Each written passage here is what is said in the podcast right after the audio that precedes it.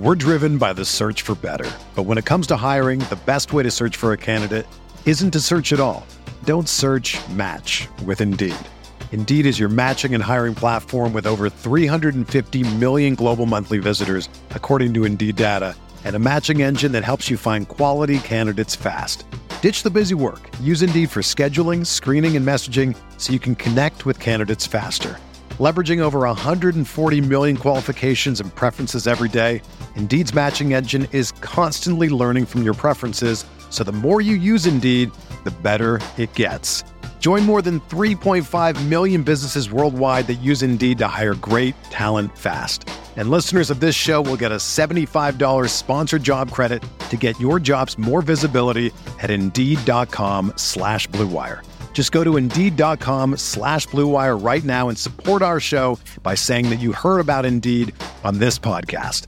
That's Indeed.com slash BlueWire. Terms and conditions apply. Need to hire? You need Indeed.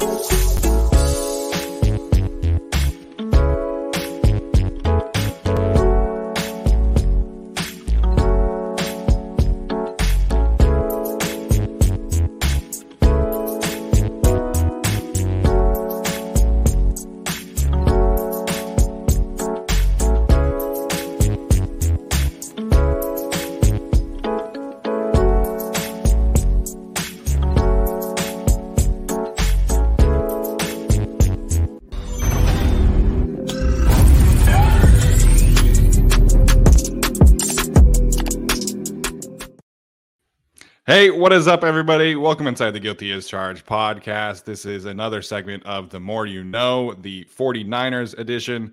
And joining me to do that is a good friend of the show, Mr. Rob Loader, who is a fellow Blue Wire podcaster, fellow Central Valley resident as well. So, fellow really excited about this one. Rob, thanks for taking the time to join me tonight, man. How are you doing? I'm good, dude. I mean, it's it's my Friday because we get Veterans Day off, and th- are you still planning on going to the Clovis West game? I know we're both, at least we talked about both trying to go watch some playoff football tonight. So, and the weather's cooling down. I mean, I am good, man. I'm great. I'm great. Yeah, it was it was a little weird. Uh, so I went and uh, did a college tour today, and we took some kids up to UC Merced. Shout out to Merced. Okay. And uh, I'm in like this nice little jacket, and I thought that was going to be good, but it was like the whole campus is shaded, and it was like actually kind of cold. So it was a good changeup. Like I've said on the show before, we don't have a fall here in the Central Valley. We just go straight from summer to winter. Uh, pretty much.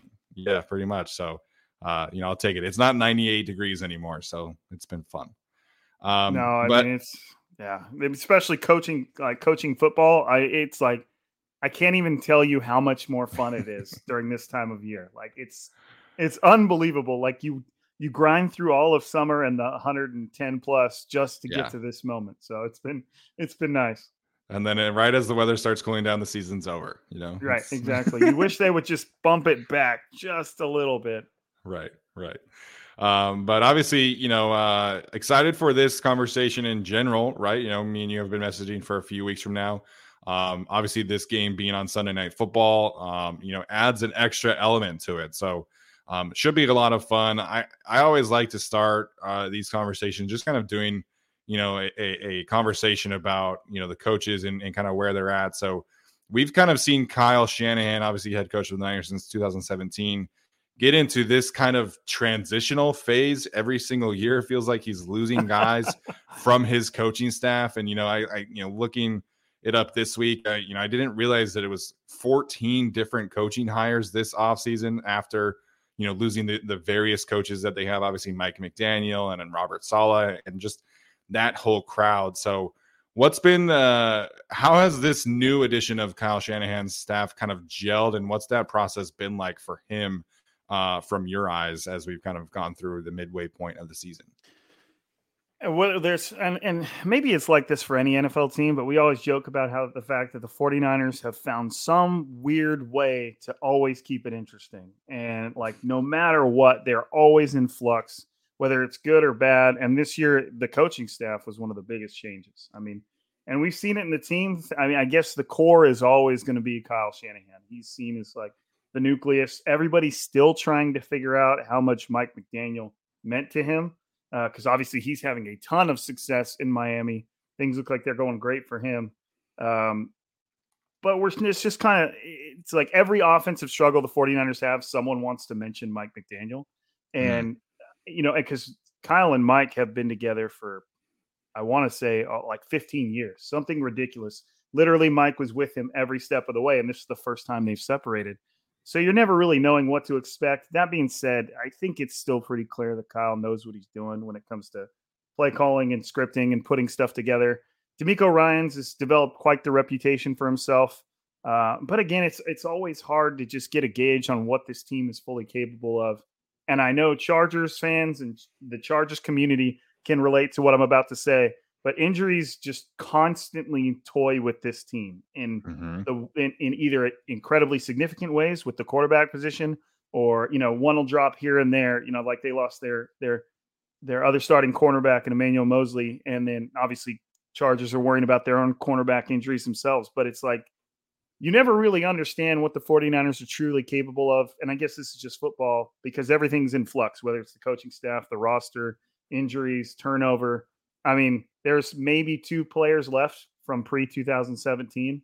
Uh, it's it's like Arik Armstead and Jimmy Ward, and Arik Armstead's not on the field right now, and Jimmy Ward's playing with a, a club on his hand. So, it, mm. in terms of just just the overall, like you never know what to expect with this team. They could get de- annihilated by the Chiefs, which I guess isn't saying much, and then they can go out and a lot annihilate the Rams twice in a row. You just you never really know what is what.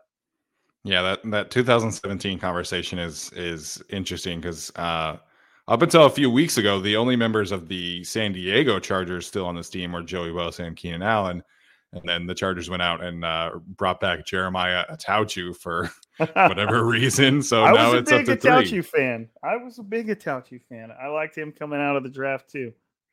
Yeah, obviously, wish we you know would have been able to to hit on that one, but you know, I remember there was a lot of draft love for him that particular oh, yeah. year. So, um, I want to move a, a, little bit to the quarterback position conversation here, and um, just a, a, really weird circumstance throughout the the whole offseason with Jimmy G. But you know, I don't want to rehash all of that, obviously, but you know, he's back, he's on a reduced contract how has Jimmy played in your opinion? Is it more of the same? Has he made some kind of adjustment with, you know, essentially being kind of taking a backseat to Trey Lance, or is he really just the same old Jimmy G that we've, you know, kind of come uh, accustomed to seeing? I think I think it would be unfair to say that it's like the same old Jimmy Garoppolo because the running joke with Jimmy G is 90% of his passes don't travel further than five to 10 yards down the field at max. And we always had this joke of if the ball travel, if the camera has to pan to go to where the ball is traveling to, everybody kind of holds their breath because you have no idea what to expect with the, with, with a Jimmy Garoppolo throw. But this year's been different. It's it, uh, and you can understand why it would be. There's a little bit of a weight lifted off his shoulders. He's playing essentially on a one year deal. It is a one year deal. He can't be franchise tagged. He, the trade has to be approved by him. He's basically, you know, in this glorified audition for every other NFL team or the 49ers again. I mean, I would I would say that isn't a possibility, but I also said it wasn't a possibility that Jimmy Garoppolo would be on the field in a 49ers jersey right now. So, um, but he seemed yeah. better. He seemed a little bit more improved. You know, his, statistically, he's He's a little better than he usually is. You know, he's almost to like a three to one touchdown to interception ratio. And that doesn't paint the whole story, but he's clearly been more aggressive. Uh, he's Brandon Aiyuk is being fed targets on a much more consistent rate. The ball is flying further downfield than we're really used to. And even if it's not complete, and I'm sure you can relate to this, you just want to see them do it. You know, whether it's complete or not, just the threat of throwing the ball downfield is something they've got to do. And they've done it way more often this year. So it's I wouldn't say Jimmy's lit it up, but at the same time, he's been a little more aggressive. And it's been good to see. And I would say that he's still prone to one or two of those that's a Jimmy Garoppolo throw every game where you're like, how on earth did he not see that? But yeah, I in the end, I guess that's just quarterbacking in the NFL. But I, I think it would be unfair to say this is just the same old Jimmy Garoppolo. He's been a little more, a little more free. Interesting. All right. So I'm curious here to get your thoughts because uh, I still think that the Niners win this division. Um, you know, potentially make another deep playoff run. If they do, like, what are you doing with Jimmy G at that point? If you go through this again, where maybe you win a couple playoff games, or maybe you just win the one playoff game, like, how do you go back to Trey Lance if you are again successful? Not maybe NFC Championship, but I'm just kind of curious what happens with Trey and Jimmy if the Niners do win the division, they make you know a playoff run, they win a playoff game. Right. What happens at that point? It's almost like you can like see it happening. Like it, it's nothing's guaranteed, but you could just see the 49ers doing that again. And they've obviously put themselves in a position where they have to go through and, and not win every game from here on out, but they've got to win uh, the majority of them. I'd probably say, you know, 80% of what, what's left. I don't know where they go from there, to be honest. And you got to feel for Trey Lance because the guy didn't get to play his final year in college because of COVID. He played that one game. Right. And then eh, I felt like the 49ers were doing everything right. I felt it was perfectly acceptable uh, to let him come in and spend a season behind Jimmy Garoppolo. Why not? Like if you can afford a quarterback that luxury, why not? And and then it it was the absolute worst case scenario where he's finally in his time in the batter's box and he breaks his ankle which is yeah. not common. Now, should have should Kyle have been running Trey in between the tackles? I don't know, but if you watch Trey Lance in college, like that's what he did, ran ran for well over a thousand yards. Like, yeah, it, it it never shocked me that Kyle was willing to do that. It's just a freak injury. Like, how often a running backs now now a running back's a different body, but how often are guys just breaking their ankle on a football field? It just doesn't happen that often. So Right. He's Trey Lance is in the worst case scenario, and the 49ers are confronted with him being in his third year of his contract and having played like four games in three years. Yeah. So y- you would have to think they've got to find some way, and I don't think anybody would fault them for this, to keep Jimmy Garoppolo around because, and yes, they might be willing to give the keys back to Trey Lance, which no one would blame them for, but like it's you have to have an insurance policy at this point. It's he you just don't know what you have in him and it was the same thing as the beginning of this year. You have a roster that's so good that it would be doing them a disservice if you just kind of were like well it's trey or we're all going down. Yeah um, no yeah. I mean that's that's just such a tough diff, tough spot to be in because you'd have to pay jimmy and then you'd also have to if you'd he, have to pay him a lot of money and then you'd also yeah. have to be considering you know an extension for trey lance at the end of the season so that's, They're in a uh, tough spot, and I do not have an answer for it because if if Jimmy Garoppolo continues to play, let's just say he continues playing how he is right now. I mean, at this pace, you what have you played seven games and he's thrown 11 touchdowns and four interceptions? I mean, if you just did the basic, like lazy, extrapolate that over a season, you've got a guy who's playing pretty good quarterback play. Like a lot of teams would be interested in him, and there would be plenty mm-hmm. of teams bidding for him. It would be tough for the 49ers to keep him on the roster. Yeah. Yeah. All right, well, let's get to this uh, new shiny toy that the 49ers have in uh, Christian McCaffrey. I'm I am so incredibly nervous about this 49ers rushing attack. And I mean, I don't know if Elijah Mitchell is coming back, but sounds like Deebo is going to be back as well. Um, so, what did you see against the Rams of how this team used Christian McCaffrey uh, in that really the first full time game with him uh, against the Rams?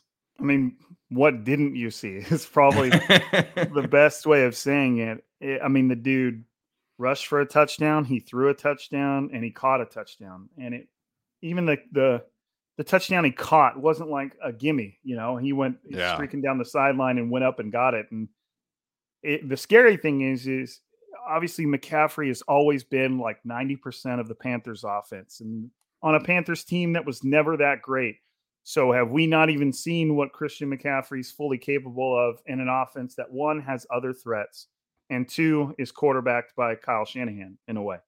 So yeah. I don't think there's really any limitations to what McCaffrey can do in this offense. I think Kyle Shanahan is just salivating at it. And you saw what they traded to get him. You know, a lot of people were like, wow, that's a lot. But then instantly they're probably like, yeah, they probably should have paid more because he just yeah. came in and just lit it up. Luckily, I had him on my fantasy team, which is nice. I got nice. a couple Chargers on my fantasy team too.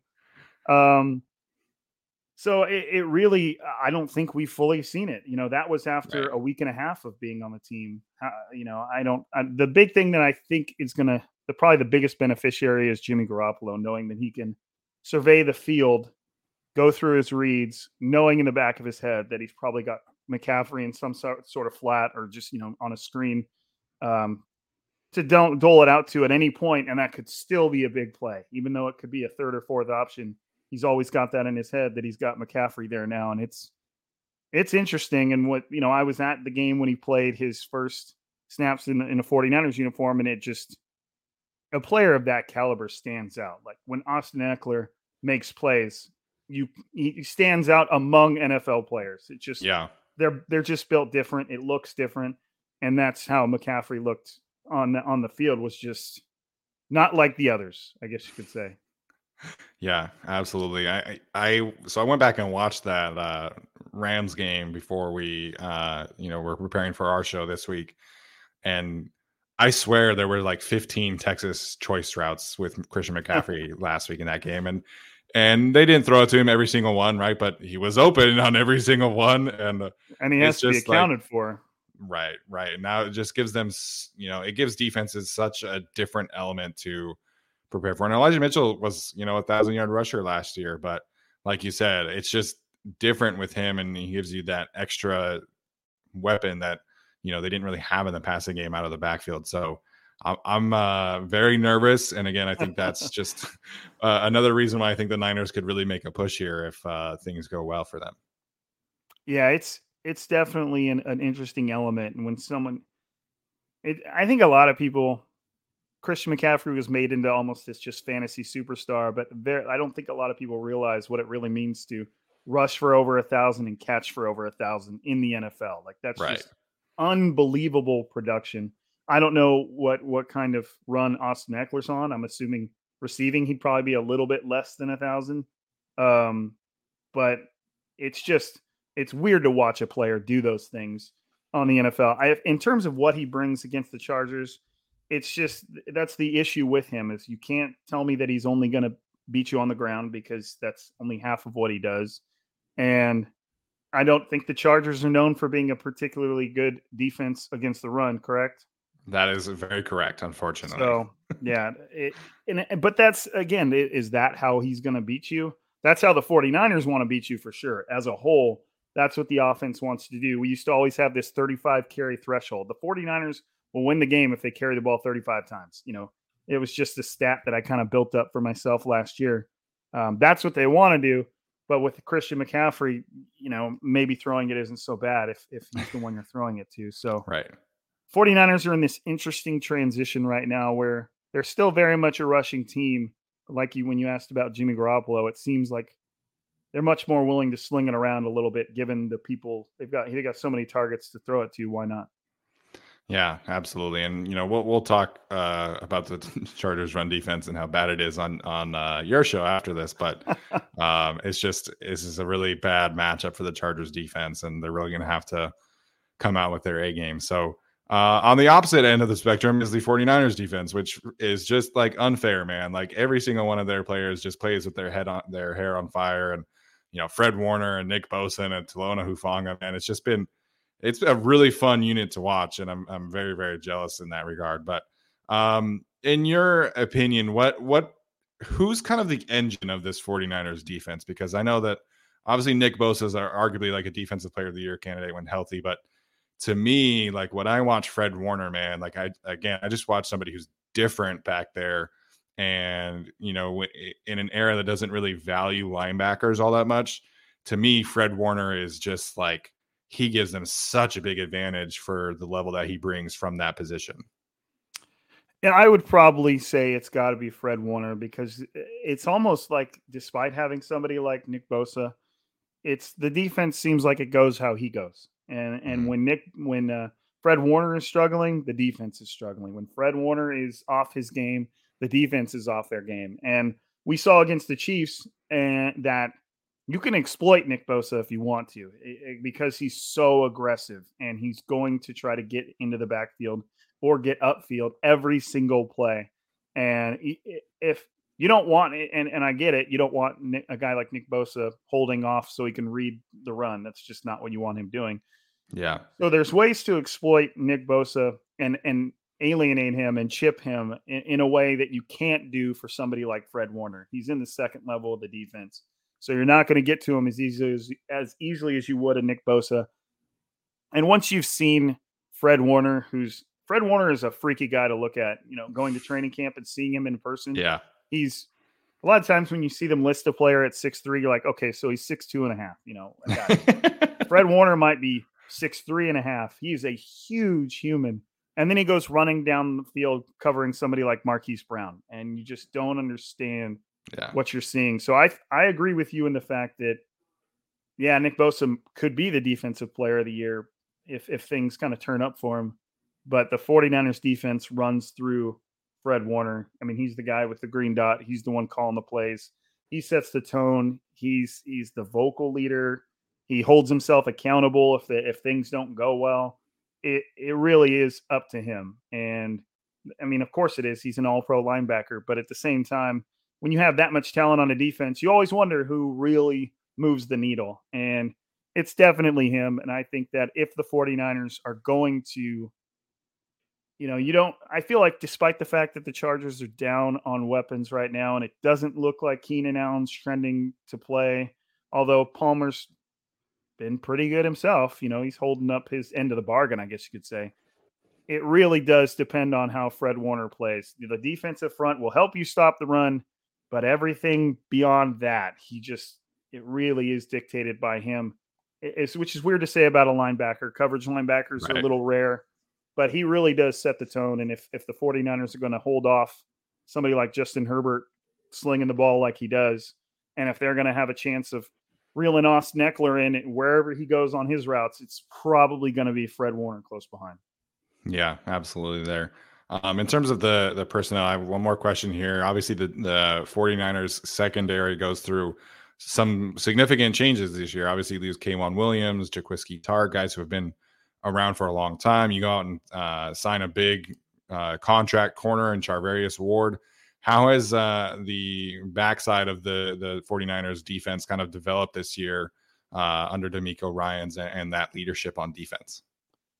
That was the biggest, I think. I, you could call it a sign of encouragement. The biggest thing to wonder how much it, there's always the age old well, do you want pass rush or do you want coverage? You know, right. if you can get both, then you're at a sweet spot. And for the first time since they've been here, Kyle Shanahan and DeMeco Ryans got both. And, and Emmanuel Moseley was playing extremely well for an undrafted free agent guy that they kept around for another year. And Charvarius Ward was every was as as advertised. There was a point there in the season. He had a rough game against the Chiefs, as most most teams do. Um, but there was a point there where he was among the, the NFL leaders in terms of pass breakups and I think yards allowed per route type of deal. He was doing really, really well. And you were seeing the 49ers defense that just was brutal because the coverage was sound and the pass rush was coming after him. Little bit of some chinks in the armor. You know, Jimmy Ward got hurt, came back. Everybody's excited for that. Immediately got hurt, broke his hand, I believe, on the opening special teams play. Goodness. He's back out there playing with, you know, like a little bit of a club. Charvarius Ward was dealing with a groin injury against the Chiefs that seems to be in the past. And then it's kind of whoever's playing, whoever's stepping up opposite him. That if to me, if I'm going to target someone in that defense, it's going to be the corner playing opposite Charvarius Ward, whether that's Deommodore Lenoir or that's if it's Ambry Thomas, you know, as much as he, he, he essentially sent the 49ers to the playoff at the end of last season with a game sealing interception, but he's the one that defenses are going to go after. And it seems like the 49ers haven't entirely figured out who is going to be the, the guy opposite Charvarius Ward. And then obviously, I guess we can't really go any further without like uh, offering our football condolences to uh, to Jason Verrett, can we?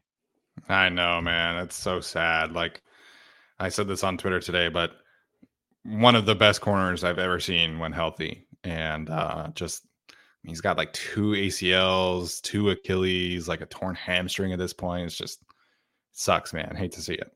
I know. He and he had that one season with the 49ers where anybody you put in front of him, and obviously he's shown uh, with the Chargers just that clip of him. I think it's covering Antonio Brown where uh-huh. he flips his hip like hips like four times on the route. One of the coolest things I've ever seen. And he had that one season with the 49ers. Uh, I can't remember if it was the year where they went to the Super Bowl, but he was just, I mean, he was locking up DeAndre. 2020. Yeah, he was locking up DeAndre Hopkins, and it was just unreal how good he was. And it just, I can't imagine how frustrating is it is for him to just basically like your body is just against you, and he's probably not doing anything wrong in the world. He's probably seen every doctor he could see about preventing these types of injuries and what type of diet he should have and how he should prepare.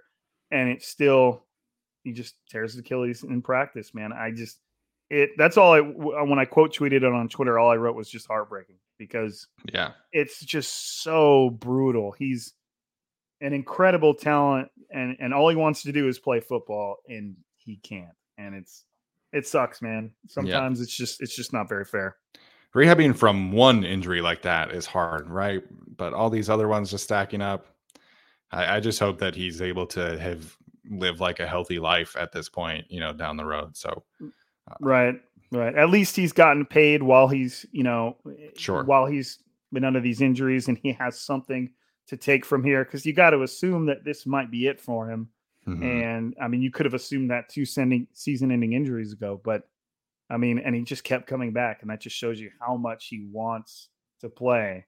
His body is just having none of it, and it's it sucks, man. It, it really does. There's a lot of people, you know, there's a lot of fake empathy out there, but it's impossible just not to feel gutted for the guy because it's clear he wants to do it. He just can't. Yeah, absolutely. Well, I, uh, think that's a good place to end this uh, this portion of our conversation. on, a, on, a, sad, on a sad, uh, sad note, note to uh, Jason Verrett, man. Uh, shout out one of the great, you know, Chargers what ifs and Niners as well. So uh, Rob, thanks for joining me tonight, man. Where can uh. Chargers fans go find you if they want some good uh, 49ers intel ahead of the game on Sunday night?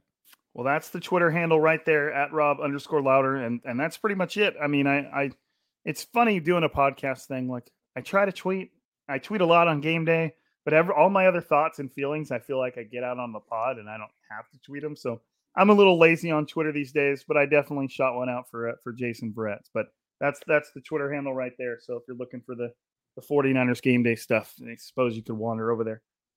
There we go. Appreciate it. So again, Chargers fans, make sure and go check out the Striking Gold podcast on uh, wherever on whatever podcast platform you get your podcast. So Rob, thanks so much, man. Looking forward to it. Uh, looking forward to the game, and uh, you know we'll chat in a little bit here on your show. So uh, that's going to do it for us today, guys. We'll we'll uh, talk to you soon.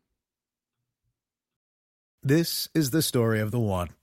As a maintenance engineer, he hears things differently. To the untrained ear, everything on his shop floor might sound fine, but he can hear gears grinding or a belt slipping.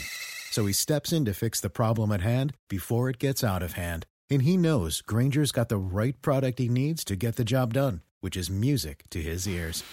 Call, clickgrainger.com, or just stop by. Granger, for the ones who get it done.